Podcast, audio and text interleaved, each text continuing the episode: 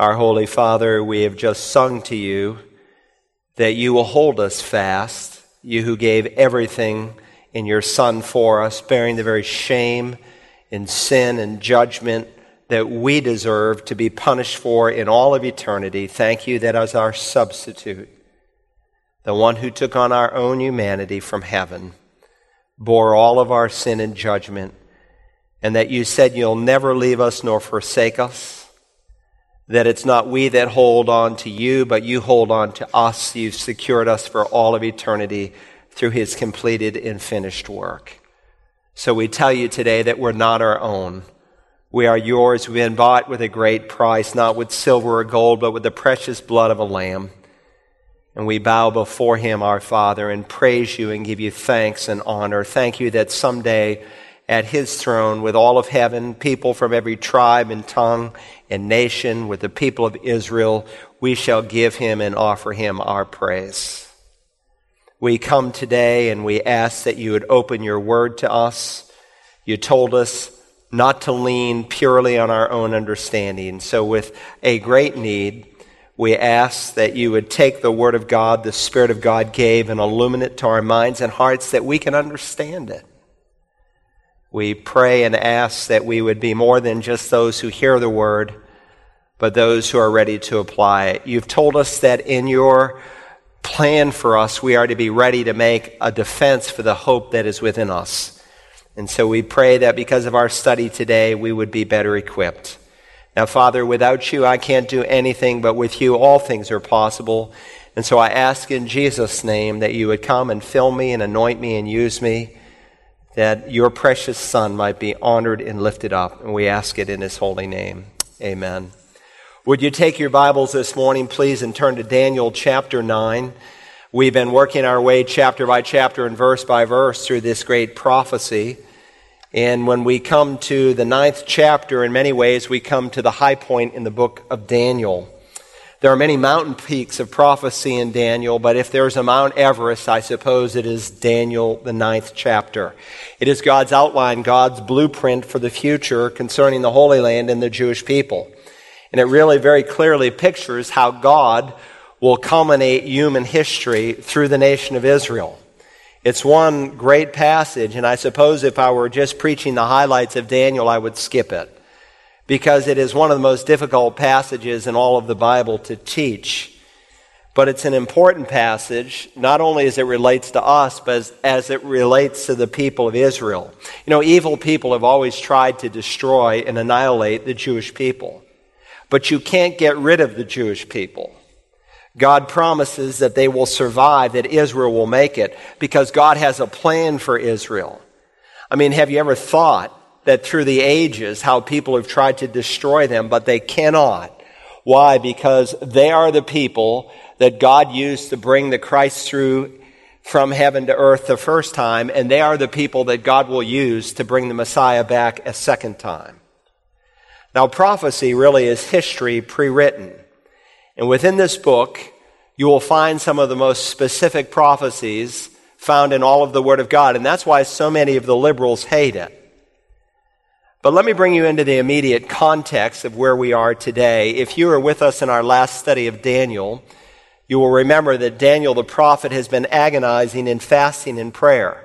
He's seeking God's forgiveness, not just for his sin, but for the whole nation. And he's seeking to discover God's will for Israel as it relates especially to the captivity where they have been there in Babylon. And so we find him praying in the first 19 verses. And if you remember, his prayer was prompted by his reading of the prophet Jeremiah. God foretold by a contemporary of his, Jeremiah the prophet, in the 25th and the 29th chapters, that this time of captivity would last for 70 years. In fact, notice we are introduced to the fact that he's reading Jeremiah in the first two verses.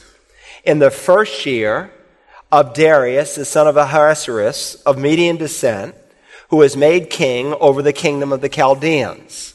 Now, if you remember, King Darius was the king in Daniel 5 that we studied, and he was alive on the very last day of the Babylonian Empire. He was having a big drunken party that night, And of course, Darius the Mede came in and overthrew the Babylonian Empire just as God had predicted.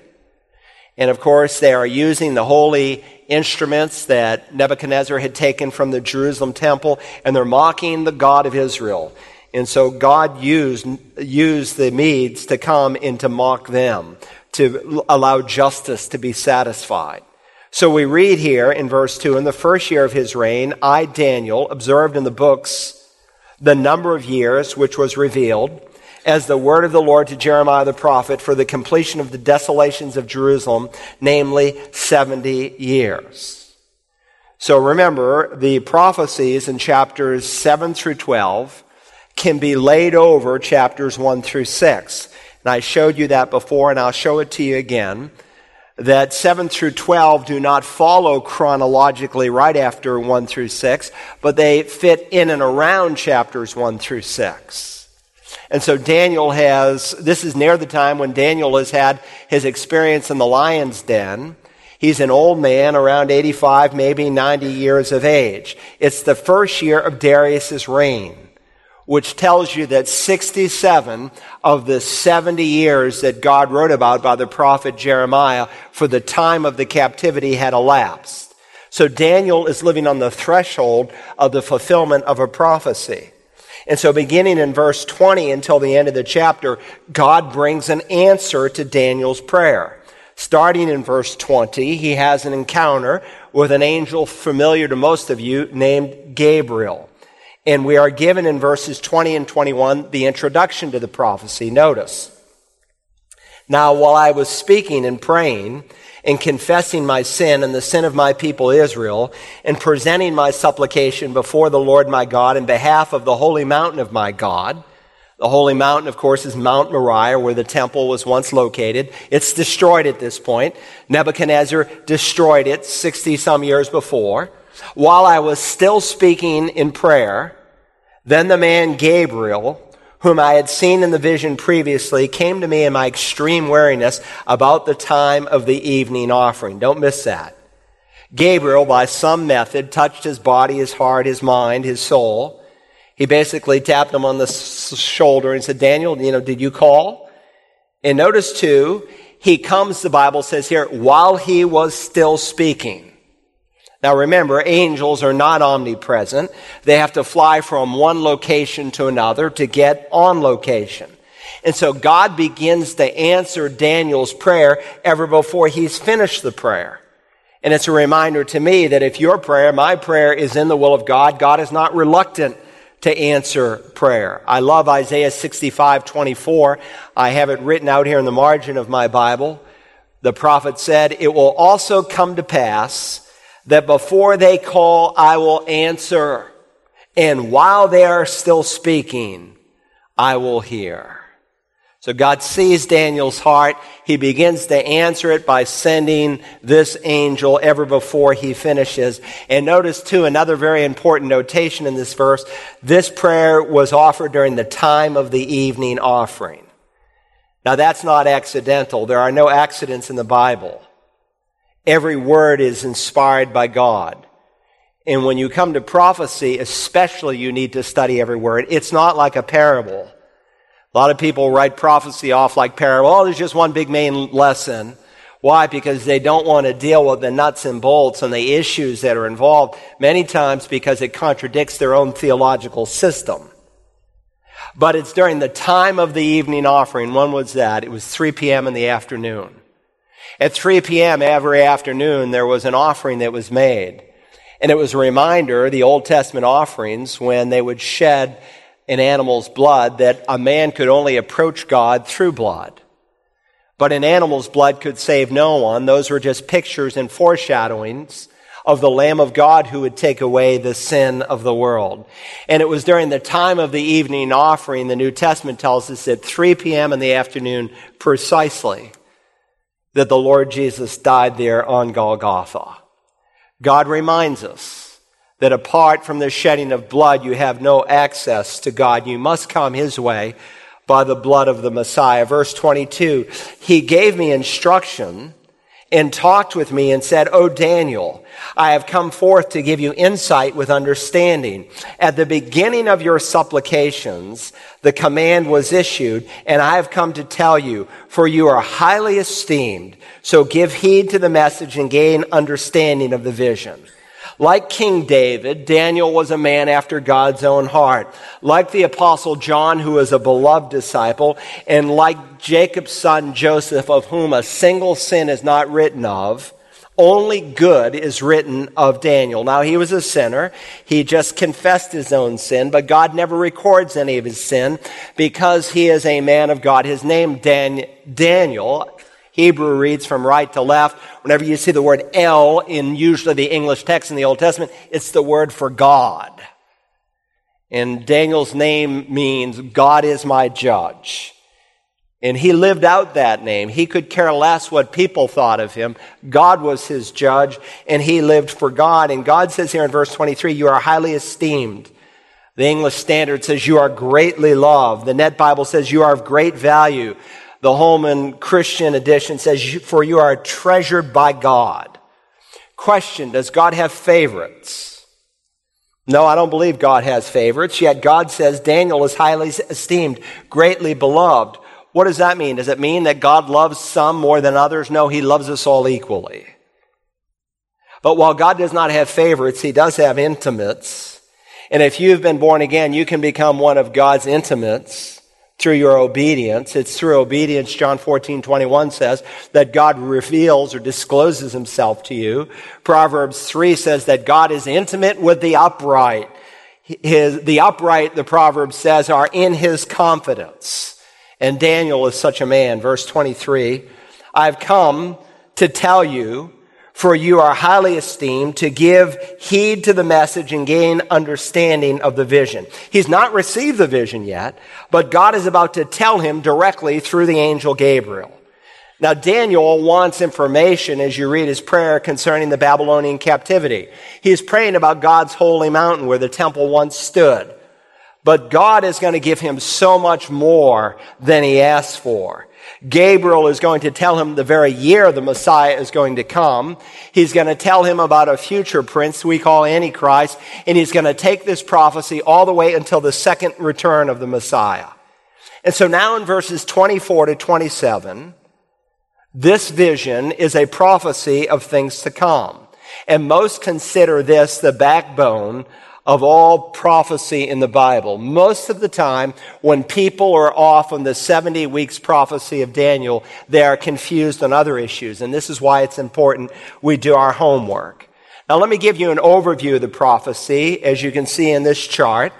Um, Daniel 9:24 covers the entire 70 weeks, which we will see stands for 490 years.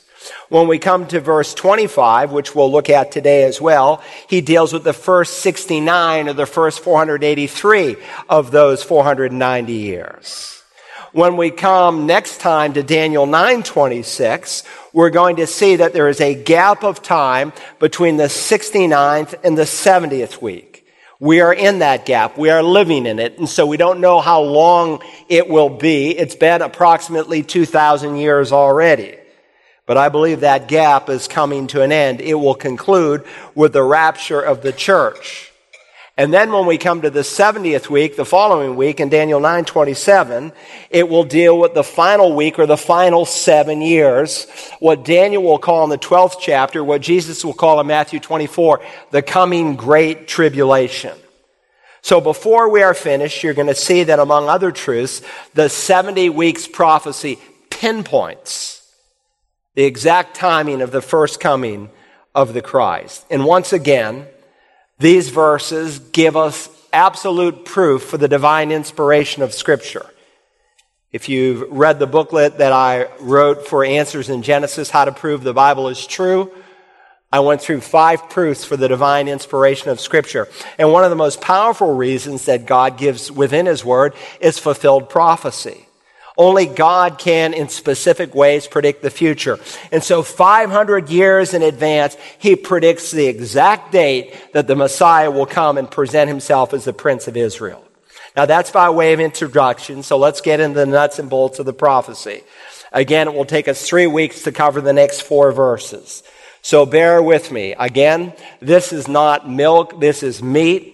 You're going to probably have to go back and hear the tape a few times if you really want to understand this portion of Scripture. So first we begin with the period that is spoken of, the period that is spoken of.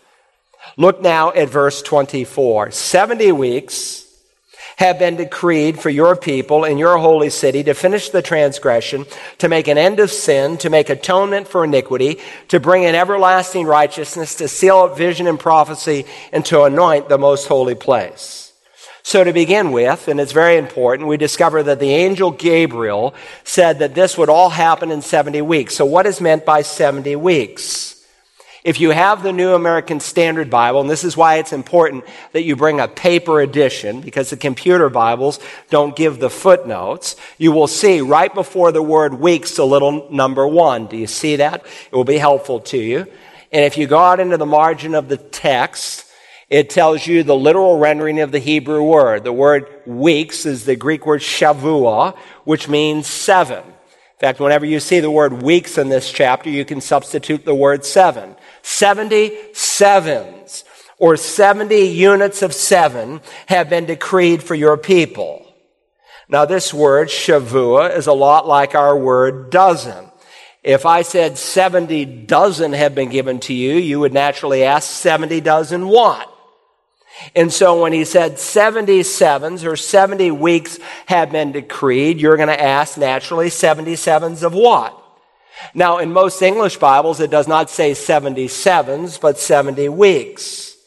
But that can be a little confusing because to most English readers, our week is just a week of seven days. We think of a week that's seven days long. But a Jewish person not only had a weeks of years, but a weeks of days. There was a weeks of days. Their week was seven days long as established by God. And the seventh day was a set apart day, the Sabbath day, Saturday, on which they are to worship. Under the new covenant, we set apart the first day of the week. During the millennial reign, we'll go back to the seventh week, seventh day. But right now we worship on the first day of the week. And I'm glad you are here. I'm glad you are in obedience to the Word of God, that you didn't blow today off where you said, I'm going to go to the beach or fishing or start my vacation. To do so is to disobey one of the Ten Commandments. So they had six days in which to work and a seventh day in which to rest. But not only did they have a week of days, they had a week of years. And so they had a Sabbath day and they had a Sabbath year. Leviticus chapter 25 verses 3 and 4. God specifically said, in six years you will farm the land, but on the seventh year you will give the land rest. And they understood this to be the Sabbath year every seven years. So they have this weeks of years. So what I want you to see this morning, and this is not uh, peripheral to the sermon, it's central to it. Because those who attack the Bible do so on the basis of the meaning of the word Shavua. Is this a weeks of days or a weeks of years? Well, I want to show you this morning that this is a week of years. Understand the two most attacked books in the Bible are Genesis and Daniel. Because in both of those books, you not only have the miraculous, you have some of the most precise prophecies found in the Word of God. And people don't like that. They don't want to know where we came from, and they don't want to know where we are going because they want to suppress the truth of God and deny His right to rule. Many young people who are here, you may go off to the university. And if you were like me, when I had some electives, I took some of my elective courses in the religion department just because I saw it as an opportunity potentially to study the Bible. And if you go to your average university campus, most of the guys with PhDs in hand are liberals on those secular campuses, and they will attack the Bible and try to undermine your faith. And they'll say, well, the Daniel 70 weeks prophecy is dealing not with 490 years, but 490 days. These events described in here obviously didn't happen in 490 days. Therefore, Daniel can be discredited as the rest of the Bible. Now, as a new Christian, when I heard some of these professors attack the Bible, I didn't really know how to respond to them. I just knew because I believed in Jesus. Jesus said there were no errors in the Bible, and if that's what he taught, that's what I believed. But I was determined to be able to make a defense for the hope that was in me. And one of the things I wanted to do in my four year THM program at Dallas Seminary was to study the 70 weeks prophecy of Daniel.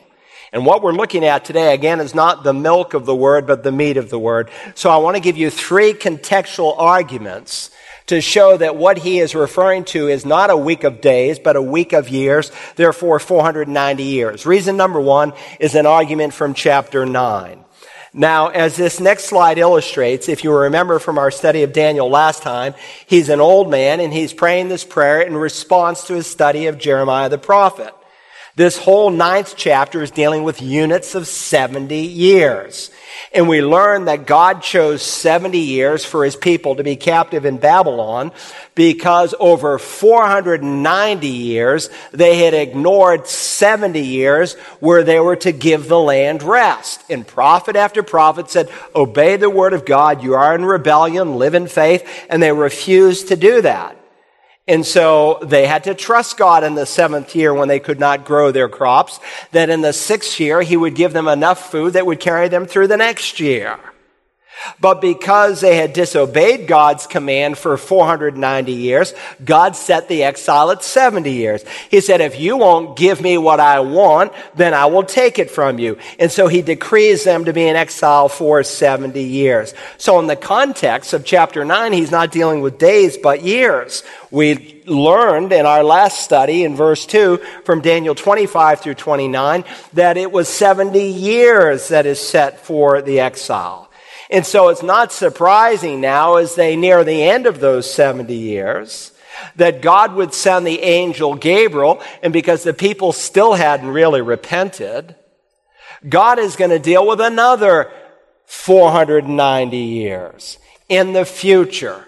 So he's looking back at 490 years, which led to a 70 year exile, and he's looking now 490 years into the future. Not 490 days, but 490 years. So you can argue from the context of Daniel chapter 9 that just the events that he describes here in verse 24 could not have happened in 490 days. I mean, look at them. They're listed here in Daniel 9:24. There are six Hebrew infinitives. They're easy to spot in our English Bible with the little word to. To finish the transgression, to make an end of sin, to make atonement for iniquity, to bring in everlasting righteousness, to seal up vision and prophecy, to anoint the most holy place. Now, if you read that and you thought simply, well, how could that happen in 490 days? It would be impossible. Then you'd be thinking correctly. And so again, the context of the ninth chapter is dealing with years. Secondly, reason number two is an argument from chapter 10. From chapter 10. Follow along with me in chapter 10, the verses 2 and 3. In those days, I, Daniel, had been mourning for three entire weeks. You see the word entire. It's the Hebrew word yom. Most of you know that Hebrew word. It's the Hebrew word for day. For, you could literally translate three sevens of days.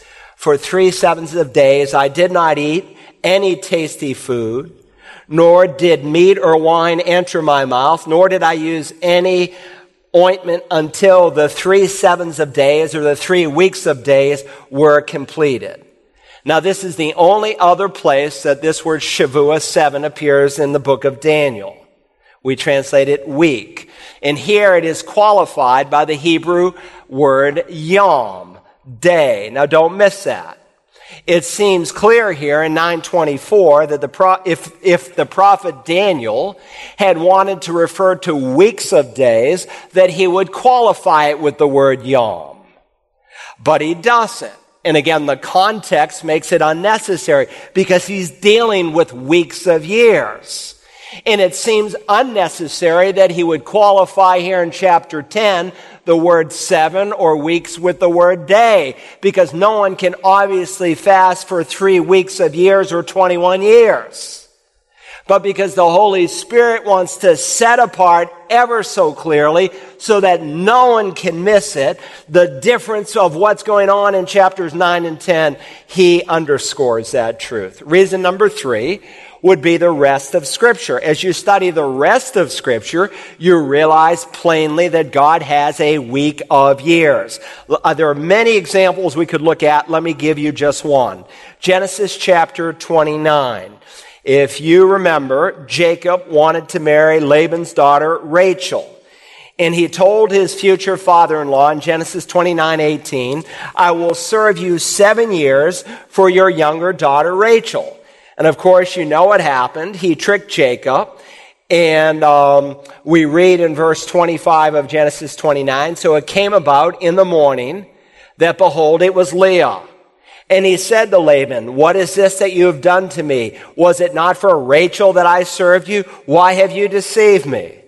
But Laban said, It is not the practice in our place to marry off the younger before the firstborn.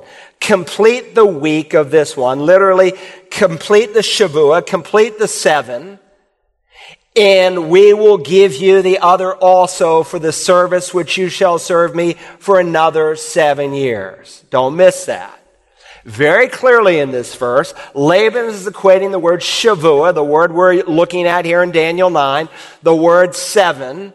He is equating the term seven years with a week of years. Jacob was being asked to serve another seven, another week, another seven years. Now, back here in Daniel 9, very clearly, based on the context of chapter 9, the argument from chapter 10, and the way the term is used in the rest of Scripture, God is not speaking of 490 days, but 490 years. Are you with me? Follow that? All right, good. Now that's the period spoken of. Secondly, let's talk about the people that are involved. It's very important that we understand not only the time God's talking about, the persons also that he's referring to. And there are three distinct personages that are mentioned in this passage of scripture. First point A, there in your outline, the Jewish people are involved. The Jewish people. Notice how verse 24 begins. 70 weeks have been decreed for your people. Well, what does Gabriel mean when he speaks of your people? Well, if Daniel is a Hebrew, and he is, then your people must refer to the Hebrew or the Jewish people. So this is not a prophecy about the Gentiles. This is a prophecy about the Jews.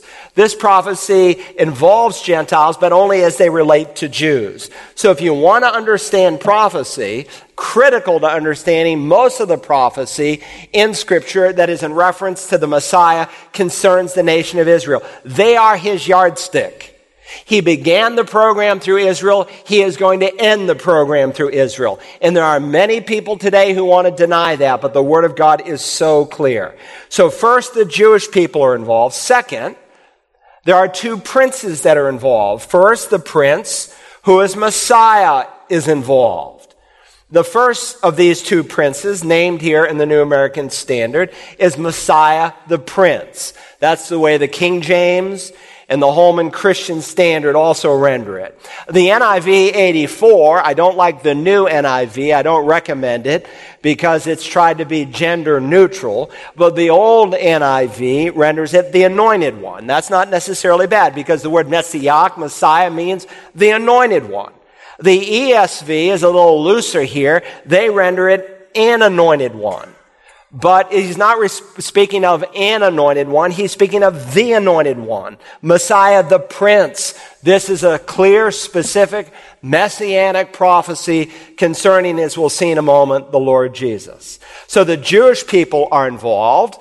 The second person mentioned is the Prince, Messiah, the Prince. And then the third person is the Prince who is to come. The Prince who is to come is involved. Let's read the first half of verse 26. Then after the 62 weeks, after the 62 sevens, the Messiah will be cut off and have nothing. And the people of the prince who is to come will destroy the city and the sanctuary. Now we will examine the prince who is to come in the next few weeks. We will see very clearly that this is a distinct prince. This is different from Messiah the Prince. This prince, as we will see in verse 27, will commit the abomination of desolation, which both the apostle Paul and the apostle John, as Christ himself, points to the coming Antichrist. So this is a distinct prince here. And I think you will see that. Okay, so there's the people who are involved the Jewish people, the prince who is Messiah, and the prince who is to come. Let's now think about the place that is designated. The place that is designated. Look, if you will, now at verse 24. 70 weeks have been decreed for your people in your holy city. Now, there are three truths that we know about this holy city. Number one, the holy city is Jerusalem. Now, there is only one holy city, and that is Jerusalem. And because I believe the Bible, I believe with all of my heart that the most holy city on the face of the earth is Jerusalem. Now, some think it's Rome, some think it's Nashville, or Washington, or, or Moscow, or Beijing, or New Delhi, or Tokyo, or Paris. But the most important city on the face of the earth in both the Old and the New Testaments is Jerusalem. It's the holy city. Because up there on the Temple Mount, where the temple once stood, God Himself in His Shekinah glory would come into that special section of the temple called the Holy of Holies. And so in describing Jerusalem, the psalmist said this in Psalm 48 Great is the Lord and greatly to be praised in the city of our God his holy mountain. He's describing Jerusalem, and Jerusalem is the city of our God beautiful in elevation. It's up high. Remember, up and down in the Bible is not north and south. It's elevation. Up is going up in elevation. Down is going down in elevation. And of course, the Temple Mount that David originally bought is the threshing floor because you would thresh wheat up in a high spot where the wind was. Beautiful in elevation. The joy of the whole earth is Mount Zion in the far north, the city of the the great king. Jerusalem was the place where God himself would come. Jerusalem was the place where God the Son ministered in the temple and in its streets. Jerusalem is the city in which he was crucified. Jerusalem is the city in which he was raised from the dead. It is the city of the great king. So the holy city is Jerusalem. Secondly, the holy city is the prophetic center of the world. The holy city is the prophetic center of the world. And of course, the Old Testament prophets, as well as the book of Revelation, all teach that in the last days, Jerusalem will be the international hotspot. In a few weeks, when we study the prince who is to come, we will see that the Antichrist in Jerusalem will make a covenant with Israel and he will defile the tribulation temple. The Jewish people today want to build another temple up there in Mount Moriah. I suspect that will not happen until the Antichrist, the man of peace, who will come with all kinds of false signs and wonders, he will allow them to pull it off. And there are certain prophecies that have to be fulfilled in the middle of the seven year period that relate to this coming temple. So prophetically speaking, Jerusalem is the hot spot, and it is the very place that the Lord Jesus will come back again. In Zechariah chapter 14 and verse 4, it says, In that day, his feet will stand on the Mount of Olives, which is in front of Jerusalem on the east. And so Jerusalem is destined to become the capital city of the world because at the second coming of Jesus, he will come back to Jerusalem and he will rule and reign from the city of Jerusalem for 1,000 years. And in fact, at the end of the millennial reign of Christ, when God destroys this current heaven and earth, which we will study in Revelation 21, and he will make a new heaven and a new earth, the place that believers go to today when they die, old and new covenant believers, that Jesus calls the Father's house, that Revelation calls the New Jerusalem, that glorious city we call heaven will literally come down to the place today we call Jerusalem on a brand new heaven and earth. And that new city with the whole planet will be the place where we will spend eternity. So the holy city is Jerusalem. The holy city is the prophetic center of the world. But note too, the holy city is the geographic center of the world. Not only is it the prophetic center of the world, if you look on a map, you will see it's the geographic center of the world from God's perspective. That's why Ezekiel can write in the fifth chapter, Thus says the Lord God, this is Jerusalem. I have set her at the center of the nations with land around her. Now in the 60s, when I was a child attending Nelson Place, grammar school, there on the blackboard was a map of the United States, a flat map, and all the flat maps in that day had the United States of America right in the center. Well, if God were to make a flat map of the globe, I can tell you he'd have Israel dead center in Jerusalem at the focus of his eye. Israel is not much bigger than Delaware or New Jersey. Yet very rarely does a day go by when we don't hear something about it. Why? Because it is a very important place in prophecy. Okay, so there's the period spoken of. There's the people that are involved. There's the place that is designated. Now we want to consider forth the purpose that is unfolded. The purpose that is unfolded. Now here in verse 24, God unfolds six purposes Six purposes that he has for the people of Israel. And again, there are six infinitives in the Hebrew. They're easy to spot in the English Bible. First, God's purpose is to conclude the transgression. He wants to conclude the transgression. Look now, if you will, at verse 24. 70 weeks have been decreed for your people and your holy city to finish the transgression.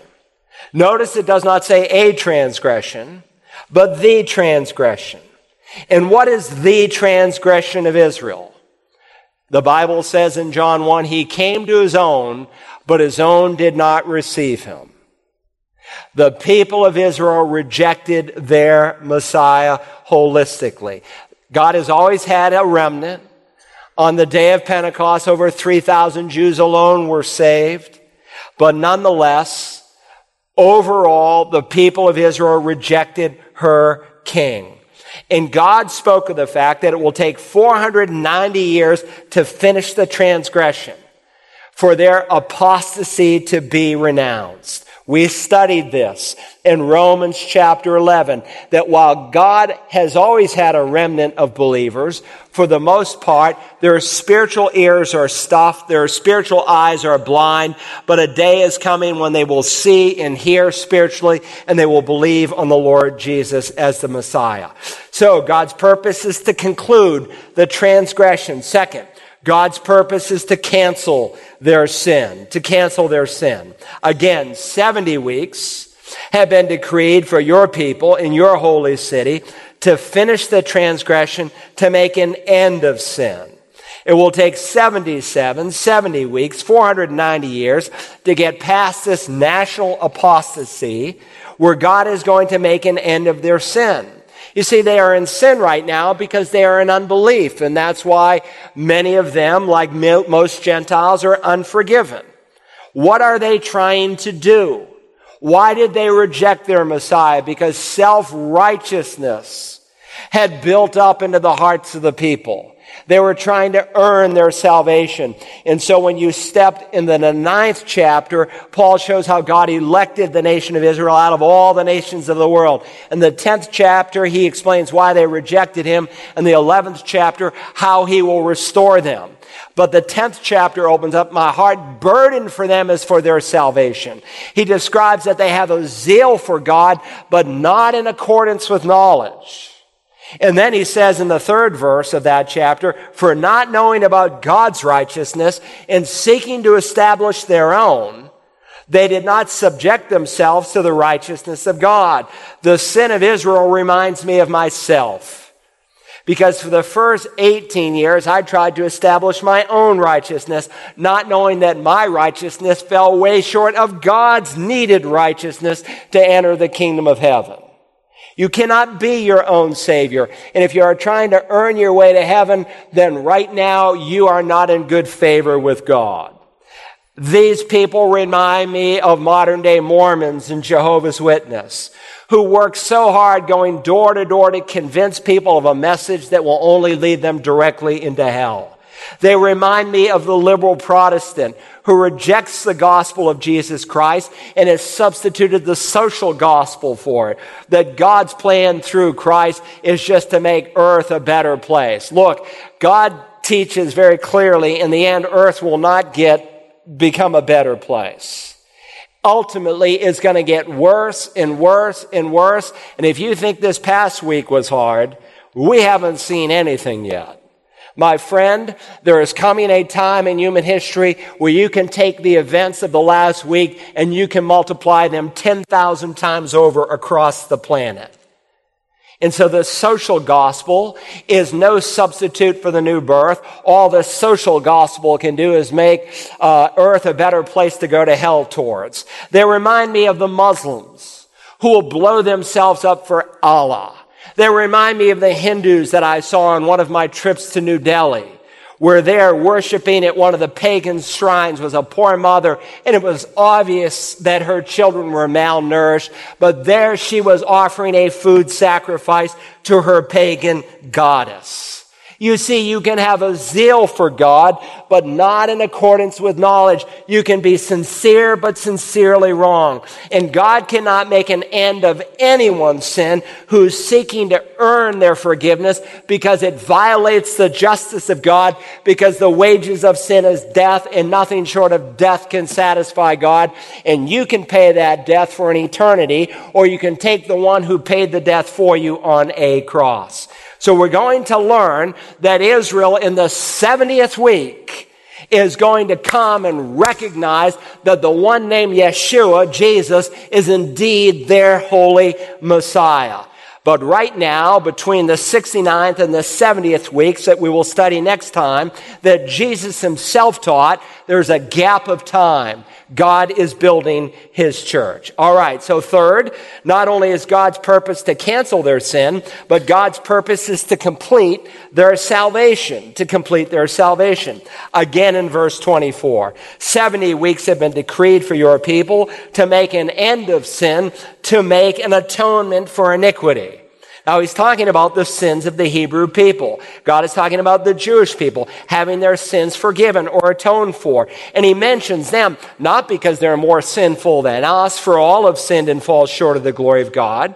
He simply mentions that after the fact that the transgression, their apostasy is finished and their sin of unbelief is ended, God is going to take the atonement of the Messiah and credit it to their lives. Look, when you believe in Christ, the Bible says you are justified. Justification is not just as if you never sinned. That's only half of it. Not only does God wipe the slate clean, it's just as if you'd always obeyed. He credits to your account through the atonement of Christ, the very righteousness of the Lord Jesus. So there's going to be a finishing of the transgression. There will be an end of sin and atonement for iniquity because their unbelief will turn to genuine faith. Fourth, we also learn during these 77s that God's purpose is also to commence everlasting righteousness. To commence everlasting righteousness. When Israel turns to Messiah Yeshua, the Bible says God will make an end of sin to make atonement for iniquity. And when this happens, he will bring in everlasting righteousness. He's referring to the millennial reign when the Lord Jesus will reign in everlasting righteousness. At the end of the 70th week, the visible return of Jesus will take place from heaven. He will set his feet on the Mount of Olives, split it in two, open up the eastern gate, walk right into the city of Jerusalem, and he will rule and reign for a thousand years. He will bring in everlasting righteousness. The prophet Ezekiel spoke of this in the 36th chapter.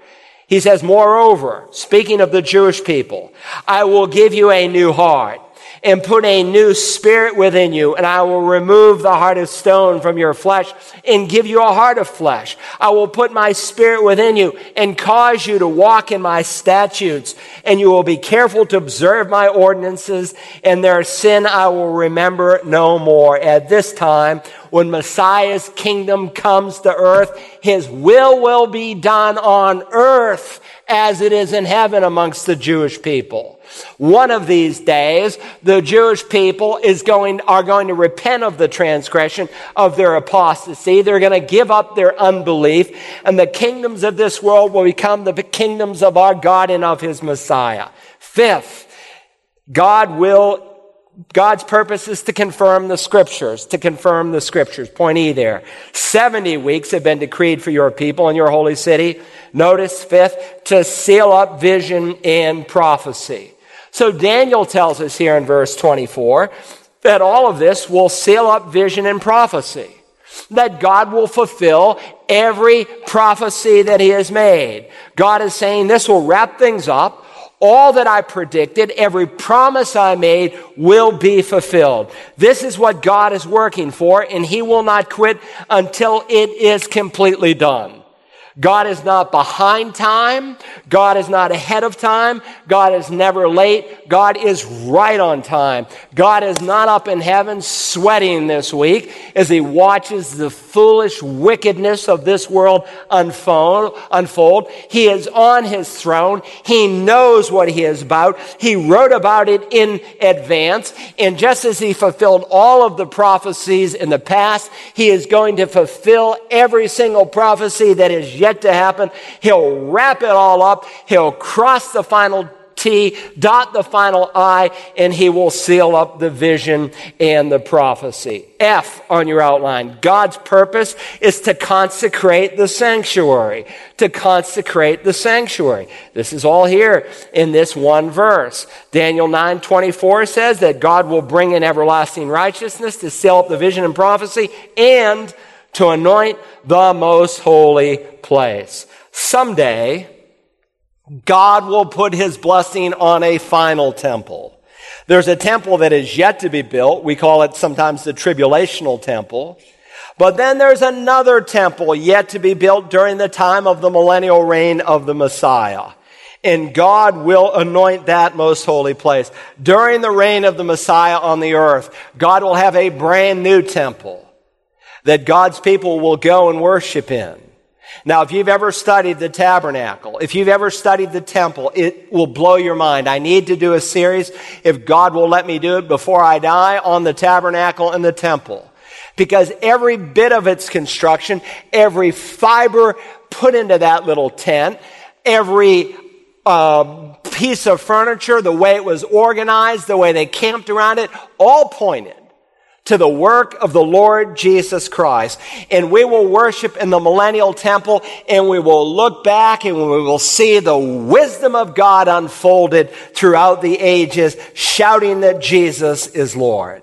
Now, Gabriel is just giving him the overall plan.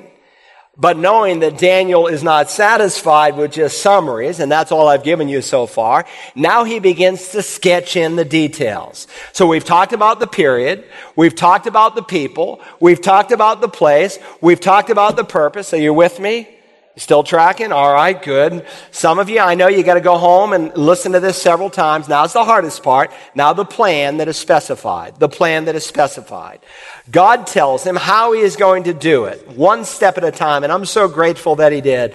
It seems that Gabriel anticipates the questions that Daniel would naturally ask. And so God tells us when the 490 years will start and he gives us different intervals during the 490 years. And if you can get a hold of this prophecy, it's absolutely mind blowing. It's not easy, but it is, it is understandable. How do I know it's understandable? Because Jesus will quote Daniel chapter 9 and he will say, let the reader understand. Meaning, when you see the abomination of desolation spoken of through the prophet Daniel, let the reader understand. What does that tell me? It tells me it's understandable. And with the Spirit's help and His illumination, we can get a handle on this today. Now, there are four aspects of the plan that are specified. First, Gabriel tells him about the commencement of the count the commencement of the count. Beginning in verse 25, God gives us the starting point of the 490 years. So, you are to know and discern that from the issuing of a decree to restore and rebuild Jerusalem until Messiah the Prince, there will be seven weeks and 62 weeks.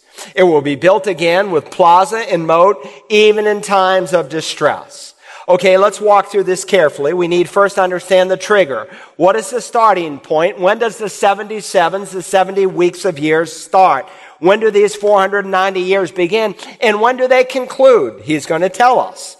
The beginning of the count is from the issuing of a decree to rebuild, to restore and rebuild in Jerusalem. So we need to ask, when was the decree given to restore and to rebuild Jerusalem? Because if we can locate the decree and pinpoint its precise date, then we have the precise starting date of this 70 weeks prophecy. Now, you might want to circle the word decree and draw an arrow out into the margin and write here what you see on this chart, Nehemiah 2. Write Nehemiah 2, 1 through 8 out there in the margin. And uh, you don't have to turn there. You can if you want. Uh, it's right before the Psalms, a few books before that. Right before the Psalms, you have Job. Before that, you have Esther. And right before that, you have Nehemiah. Now, if you read your Old Testament, remember the decree had not yet been written. They're away in Babylon. They're going to go back uh, to Israel, to Jerusalem. And a number of decrees with their going back are written. The first three are found in the book of Ezra. Ezra chapter 1, Cyrus, who is actually prophesied 150 years before he's born by name, which is again why the liberals hate Isaiah as well. Cyrus comes to the throne and he says, Go back and build your temple for your God. That's the decree that's written of in Ezra chapter 1.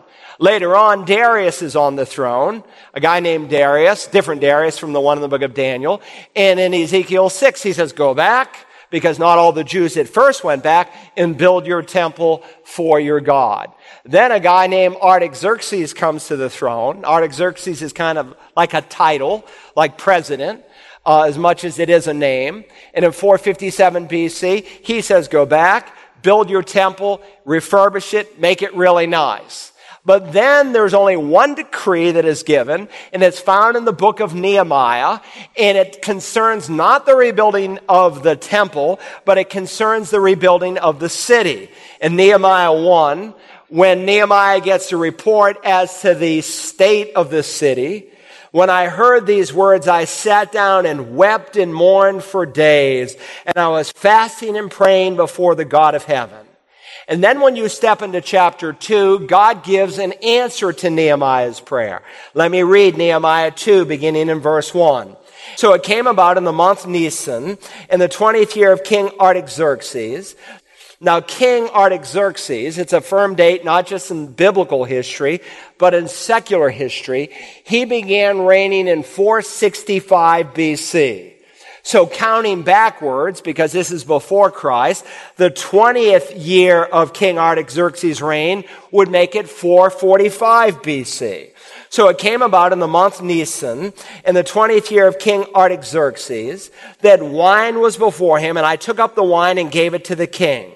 Now I had not been sad in his presence. So the king said to me, why is your face sad, though you are not sick? This is nothing but sadness of heart. And Nehemiah says, Then I was very much afraid.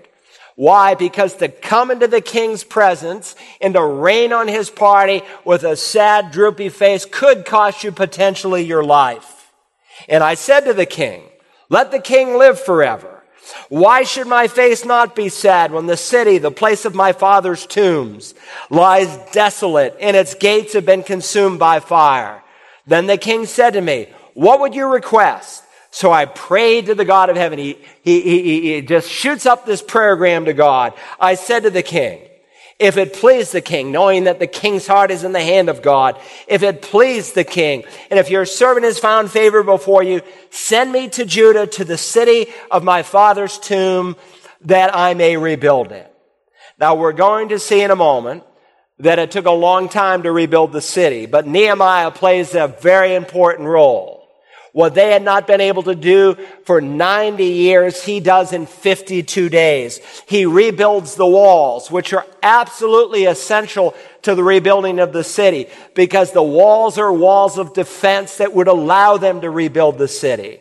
And we're told here in verse 1 that this happened in the month Nisan in the 20th year of King Artaxerxes. And we know from secular history that all decrees by kings were always done on the first day of the month. So you could say Nisan 1, 445 BC. In our Julian calendar, that would be March 14th. 445 BC. That's the starting date of the 70 weeks. And in case you are interested, the date is not simply fixed by Nehemiah, it is fixed by secular history. 20 years ago, when I sought to teach this passage, and I don't feel like I did a very good job, but nonetheless, I did the best I could at that time, and I brought in with me to the service a uh, encyclopedia, the Encyclopedia Britannica. You know, I bought a set of encyclopedias at a yard sale in Texas before we moved here for five dollars for one reason because I wanted the second volume because I knew what was in it. And I brought it in and I showed the people, I still remember the page, volume 2, page 660, and it affirms the year that Artaxerxes began his reign.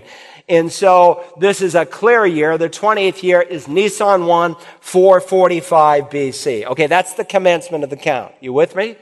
All right, good. Let's consider, secondly, the construction of the city. The construction of the city. Verse 25. So you are to know and discern that from the issuing of a decree to restore and rebuild Jerusalem until Messiah the Prince, there will be seven weeks, seven sevens, 49 years, and 62 weeks.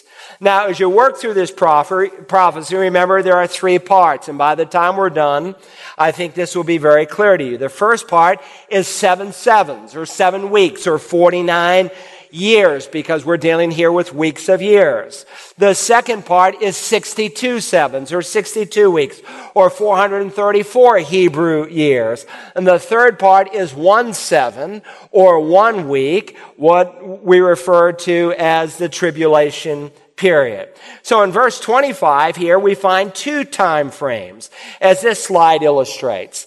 The first is 49 years. God says, first of all, a decree would be written to rebuild and restore Jerusalem, and it would take 49 years. And that is exactly what secular history records. When Artaxerxes issued the command to rebuild and restore Jerusalem, it took 49 years to complete the project. And in spite of all the devil could do to try to stop it because it would be done in great difficulty, the Bible says, and you can read about that in Nehemiah and Ezra at the starting point. God did just as he said, just as he spoke through the angel Gabriel. So there's the commencement of the count, there's the construction of the city. Third, there's the coming of the Christ, the coming of the Christ. Let's keep reading here in verse 25 from the issuing of a decree to restore and rebuild Jerusalem until the until Messiah the Prince,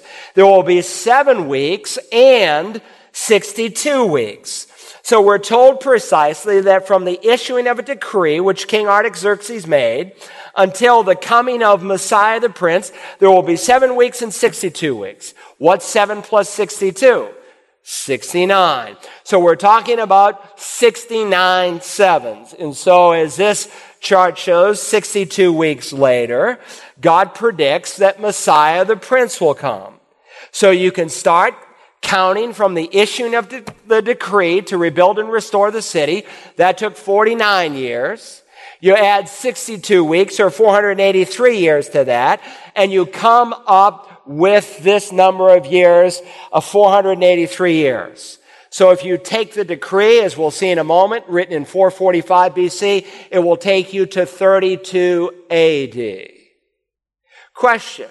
How do you suppose the wise men from the east who I believe probably no doubt were descendants of descendants of descendants of wise men who were saved during the time of Daniel. Remember, Daniel saved all the wise men from his ability, all the magi in his day, from his ability to interpret the dream because the king was going to kill every one of them. Don't you think some of them became believers? I have no doubt. And some of their kids, and some of their kids, and some of their kids. And of course, from the east would put him in Babylon. How do you suppose that these wise men knew that it was the timing of the Messiah, especially when they see the star that the book of Numbers wrote? How do you suppose they knew that? How do you suppose Simeon there in the temple, whom the Bible calls a righteous and devout man, a man who was looking for the consolation of Israel, a man who was told by the Spirit of God that he could not see death until he saw the Messiah. This man who was looking for Messiah, how do you suppose he knew it was the time frame of Messiah? And how do you know, how do you suppose that on the eighth day when they brought the Messiah in to circumcise him under the law, that he said, Behold, I have seen my salvation. And he preaches of this little baby when he's eight days old that he is going to be killed. How do you suppose Anna on that same day in the temple was said to be looking for the redemption of Israel? I'll tell you how. They knew the 70 weeks prophecy of the book of Daniel because not only did it pinpoint it to 32 AD, it also, as we will see next time, gives events that are going to happen after the presentation of Messiah, that he will be cut off and the city will be destroyed.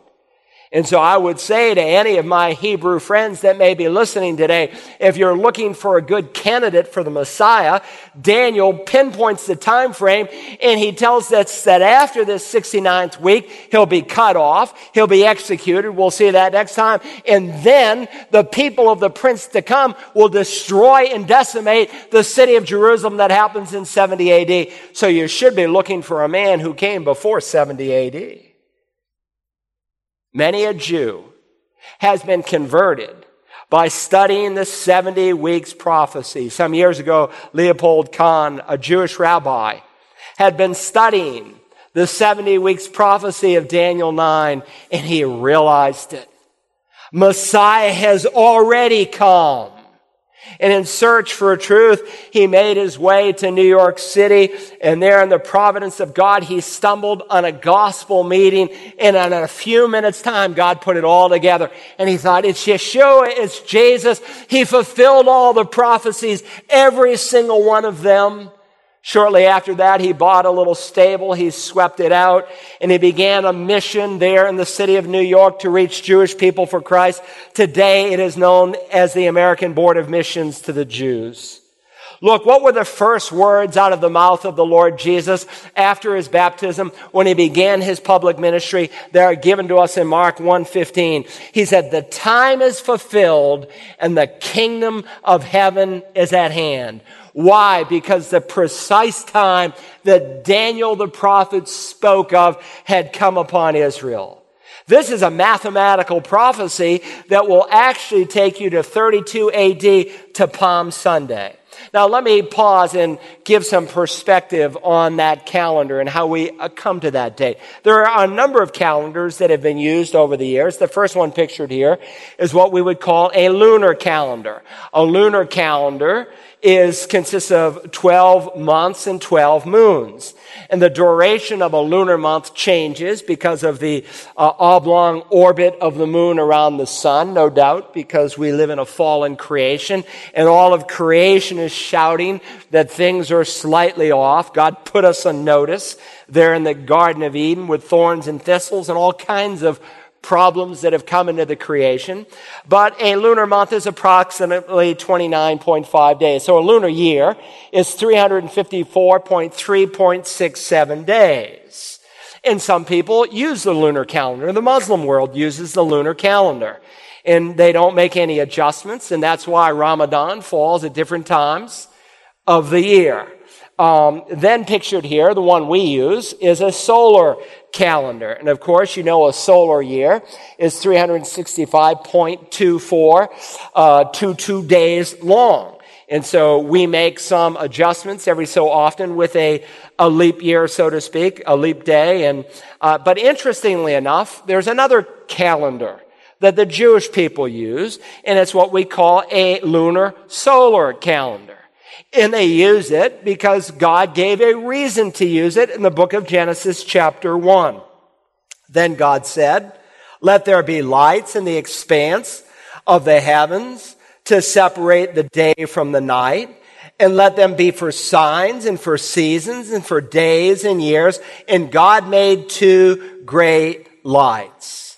So they took Genesis 1 14 as wisdom and they used a lunar solely solar calendar. So if you take a, a lunar calendar and you take the number of days in a lunar year and you take the number of days in a solar year and you add the two together and you divide them by two, you come up with 359.80 days.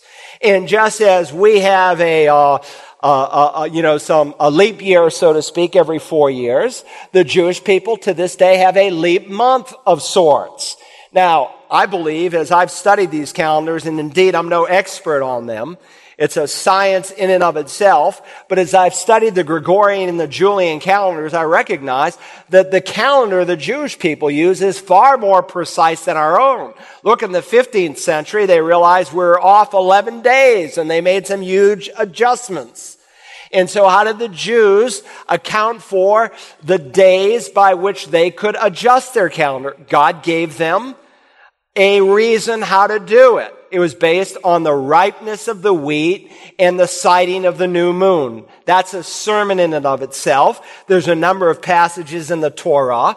But remember, at Passover, they would use barley, so they would go and they would look for the barley to be aviv, to be ripe and they had to sight the new moon. And when these two factors came together, they knew they were on track. And when they didn't, they would add an intercalary month. But what I want you to see is that the, in the Jewish mind, they have a 360 day year that on occasion they make adjustments. And so when God speaks historically and prophetically in the Word of God, He uses the 360 day calendar. Let me give you some examples. We just looked at one a few weeks ago when we studied the great flood. If you remember in Genesis chapter 7 and verse 11, God turned the faucets on. When did he do it?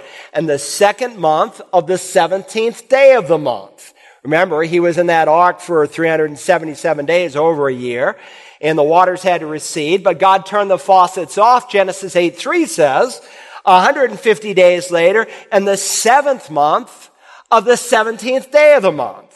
So five months went by from the second month, 17th day of the month, to the seventh month, 17th day of the month, which God terms 150 days. So God is equating a month, five months to be 30 days each. In addition, you have a number of prophetic passages when we step into the Revelation. We're going to learn in Revelation chapter 11 of two witnesses, two Jewish men who will preach the gospel. The Bible there says for 1290 days or 42 months. That's those are 42 30 day months. When you come to Revelation 12 and verse 6, he is going to describe one half of the seven year tribulation period as 1260 days. When you come to Revelation chapter 13, the Antichrist, the one that John calls the beast, using the same term that Daniel the prophet does, it says there was given to him a mouth speaking arrogant words and blasphemies, and authority to act for 42 months was given to him. And when you put all the passages together, 42 months, 1260 days makes 30 day months or 360 day prophetic year. So why is this important? Well, here's the math. It's done for you on the next slide. God says there will be 483 years times 360 days or 173,880 days from the decree to rebuild the city of Jerusalem, which was issued by Artaxerxes on Nisan 1, 445 BC. And what does that bring you to? It brings you to April 6, 32 AD. What happened on April the 6th, 32 AD? That is the day that we call Palm Sunday. That is the day that the Jews would bring the sheep from Bethlehem into the city through the sheep's gate for the rabbis to inspect all week long to make sure that the Jews used in, the lambs used in sacrifice had no spot or blemish. That was the day when God's lamb entered the city of Jerusalem. And all week long, he's going to be inspected by all these different religious groups. A third of the gospels were given to the last week of Christ's life and not by accident. And so he makes his triumphal entry on that donkey, just as the prophet Zechariah said. Now understand the ministry of the Lord Jesus began in the 15th year of the reign of Tiberius Caesar when Pontius Pilate was governor of Judea. Luke records in 3-1. That's AD 29. He ministers for over three years, which brings us to Palm Sunday 32 AD. And it's on that Sunday when they take their garments off and they take their palms and they spread them before Messiah as he comes through and they shout, Hail him, hail Hail him, hail him. They will cry out Psalm 118, Hosanna to the son of David. Blessed is he who comes in the name of the Lord. Hosanna in the highest. But the Pharisees, of course, rebuked Christ and he told him to make the multitude stop saying that. But a few short days later, because he's not the kind of king they want, most of them, instead of saying, Hail him, hail him, will now say, nail him, nail him. And of course, after the 69th week, as we will study next time, Messiah will be cut off. He enters on Sunday, and on Friday, he hangs on a cross. And Jesus, knowing what is in their hearts, as he's there on the top of the Mount of Olives as they come across, we read in Luke 19, 42, as he weeps over the city, if you had known in this day, even you, the things which make for peace, but now they have been hidden from your eyes. This was their day. This, if they had enough sense to pick up the prophet Daniel, they would have recognized. This is, as he will say in verse 44, he says, you did not recognize the time of your visitation. There are two words for time in Greek. Chronos, we get our word chronology, and the word kairos that denotes a unique time that something special was to happen. This was the precise 173,880th day prophesied in Daniel chapter 9, and for the most part, they missed it. Because in their self-righteousness, they didn't see the need for a Savior. Now, the liberal scholars don't like the book of Daniel. Some, some years back in the early part of the 20th century said it was written in the first or second century AD under a pseudonym Daniel. The Jews, of course, have always believed it was written in the sixth century. But then the Dead Sea Scrolls discovered copies of Daniel. Before that, the oldest copy we had was the Masoretic text in the ninth century or 10th century. But then they found copies going back 200 years before Christ. So they, they couldn't use the dating that they had used prior. But even for the sake of argument, if Daniel was written 200 years before Christ, which of course goes against what Jesus says, because Jesus doesn't call him Daniel the historian, but Daniel the prophet. But even if it was written 200 years before Christ, there's so many prophecies we're going to see in the 11th chapter, not to mention this prophecy in and of itself that happens after the fact. And this is why they come up with a new way in which to destroy Daniel. It's not uh, 400, uh, it's, it's not years that are involved, it's days that are involved. Not 490 years, but 490 days. They say, well, obviously, those things did not happen. Therefore, Daniel can't be believed, and therefore, the rest of the Bible can't be believed. See, people don't want to come across the Bible. It could be the Word of God. Well, what are the implications on that? They're huge. Genesis tells us how it started. Daniel tells us how it will all end. And people want to deny their origins and they want to deny their ends because they want to suppress the truth in unrighteousness. Look, the first time I heard Daniel 9 preached, the first time I studied it, I didn't grasp it all. But I got this much that Daniel had predicted the very day that the Messiah would come into Jerusalem. Friend, People can laugh at us. They can poke fun at this book, but everything it has ever prophesied has come true, and the remaining prophecies will be precisely fulfilled. The first time he came, he came to his own, and his own did not receive him. But the Bible promises as many as received him, to them he gave the right to become children of God. They had missed this, it's possessive, it's genitive. This your very day, they missed it. And I fear some people listening to me today will miss that this is your very day because this may be the last day in which the Spirit of God will strive with your heart for he will not strive with you forever, and you cannot come to Jesus as Messiah all on your own. It is a sovereign work of Almighty God who opens up a dead heart, who draws people to himself, but you are free to resist that drawing, and there will come a time when God will give you your wish, and you will miss your day, and you will remember this sermon in hell and you will regret it for all of eternity. Listen, that's not God's plan for you. Receive him today, and though your sins be as scarlet, they will be as white as snow, but reject him. And under the perfect justice of God, you will pay the debt yourself that will take you an eternity to pay that Christ as an infinite person paid there on Golgotha for you. God wants to forgive you. But the only way he can forgive you is through Messiah Nagid, the Prince of Israel, and his name is Jesus. Now, Father, we thank you today for your amazing grace, for this amazing book. No man could have ever thought it up.